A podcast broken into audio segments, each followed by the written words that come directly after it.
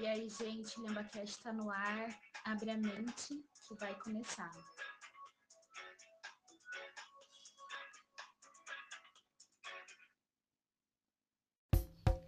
E aí, gente, aqui é a Deb. Hoje nós estamos trazendo para vocês a parte 3 do podcast Cannabis Medicinal Mais na Luta pela Legalização. E eu vou deixar vocês aí com o último bloco do nosso episódio. Não, eu tava ouvindo aqui, eu lembrei do Padre Ticão também, né? Nas minhas pesquisas eu encontrei muito com a personalidade que ele é, né?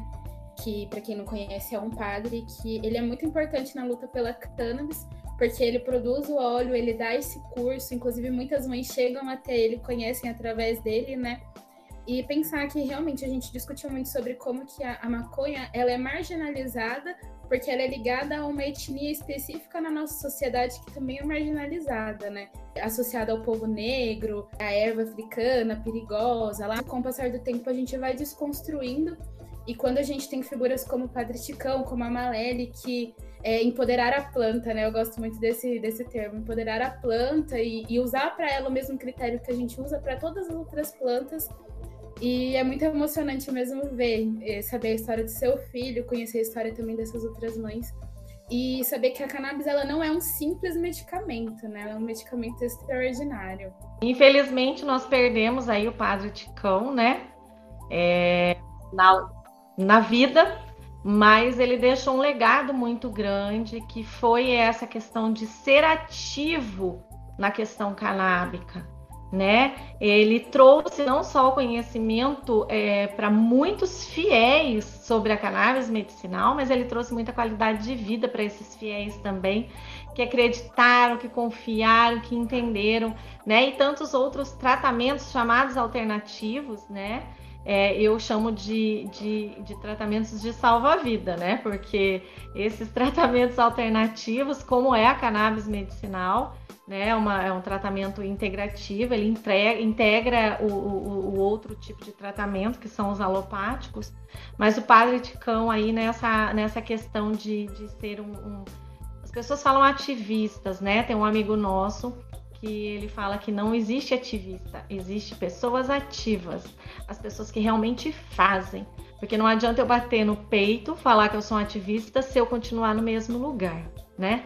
Eu tenho que mudar alguma coisa, tenho que fazer pelo outro alguma coisa. Eu digo que quem passa a informação, quem desconstrói esses preconceitos que a gente tem, é, são pessoas que estão totalmente aliadas também, porque antes mesmo, é, para as pessoas conseguirem ter o acesso ou procurarem o acesso a, a, esse medicamento do óleo da cannabis, primeiro elas precisam ter o acesso à informação e desconstruir o preconceito nelas mesmas. Então, o trabalho dessas pessoas de passar a informação é, dessa forma, né, de, de desconstruir essa, esses preconceitos que a gente tem, também são bases né, para a gente conseguir democratizar o acesso a, ao óleo da cannabis, por exemplo.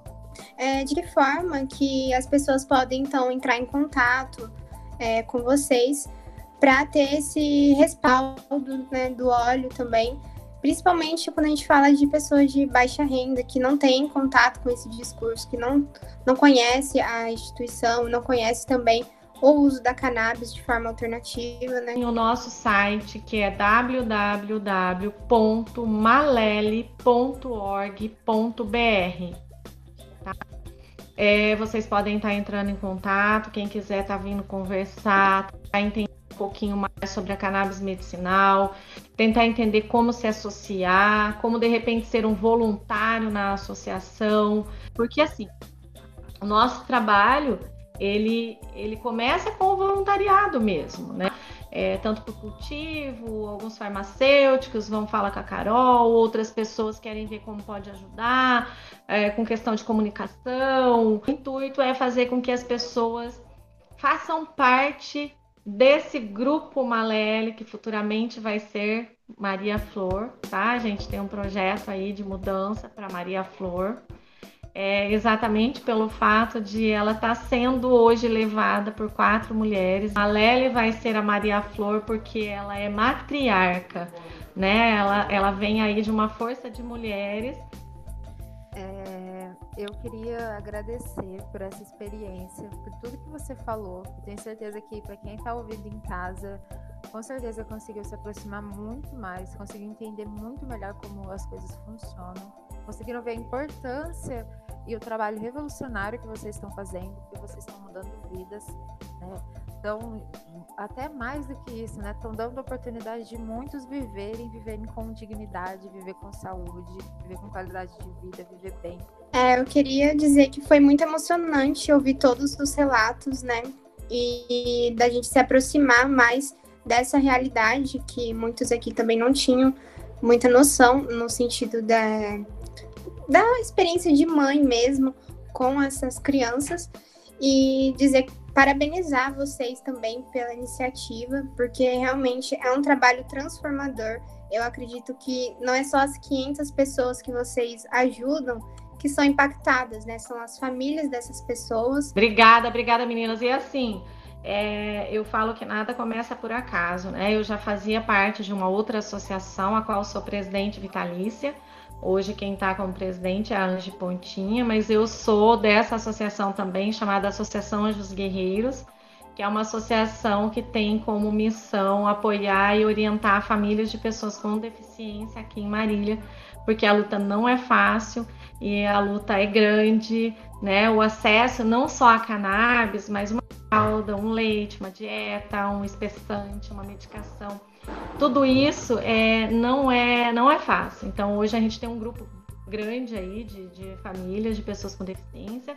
Dois grupos hoje da Malele já está indo para o terceiro grupo de pacientes né? E então a gente tem esse amor ainda, né, ao próximo. E eu acho que isso a gente tem que multiplicar, porque o acolhimento é onde você consegue entender a dor e a angústia dessas pessoas, né? Elas vêm sim no momento que elas não estão nada bem e depois o agradecimento dessas mesmas pessoas quando começam a melhorar ou quando o óleo chega na casa, a alegria de pacientes que pulam, que vibram, que gritam quando o óleo chega, que beija o frasco assim, é, é contagiante pra gente. A gente fica feliz com cada foto que eles mandam quando eles recebem o óleo. Assim, é de emocionar. Eu fico emocionada sempre.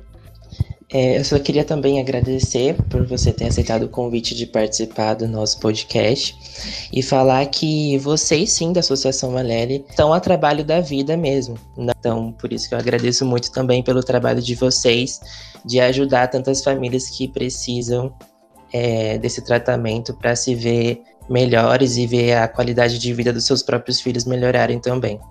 Eu acho que a gente só pode desejar aqui que tanto a Associação Anjos Guerreiros, como a Malele, o Maria Flor em breve, né? É, que elas possam crescer cada vez mais, ter, alcançar mais pessoas. Uma frase que eu vi do Jean Willis é é maconheiros saiam, saiam do armário, né? Aprendam com a comunidade LGBT. Então, vão à luta, advogados, psicólogos, porque vocês precisam disso, né? Eu imagino que psicólogos na associação iriam ajudar muito, assistentes sociais, professores e professoras ajudariam muito, né?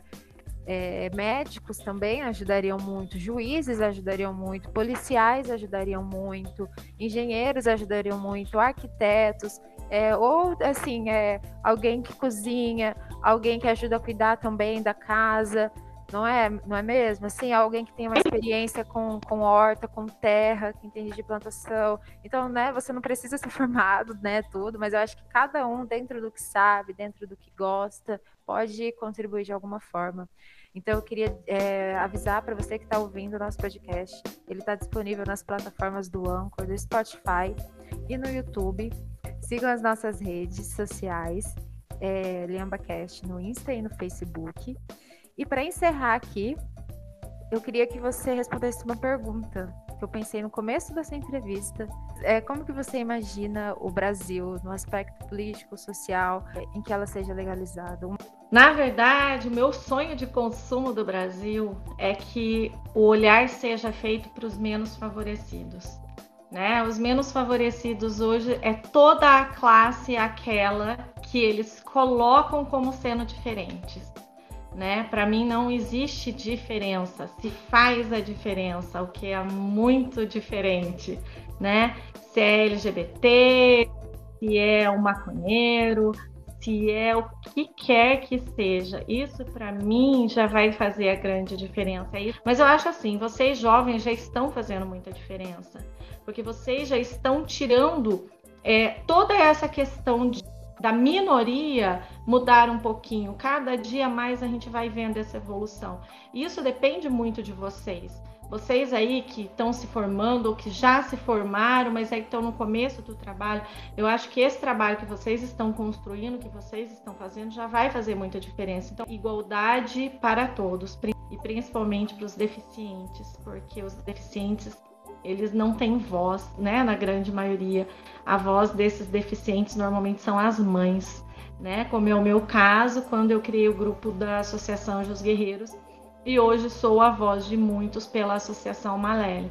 Ou seja, é um Brasil que consiga olhar é, de uma maneira diferente para todos, é, é, que sejam iguais. Tchau, gente. Obrigada. Tchau, obrigada. gente. Até mais. Muito obrigada, obrigada, Cláudia. Até o próximo podcast, galera. Obrigada, gente. Tchau, tchau. Tchau.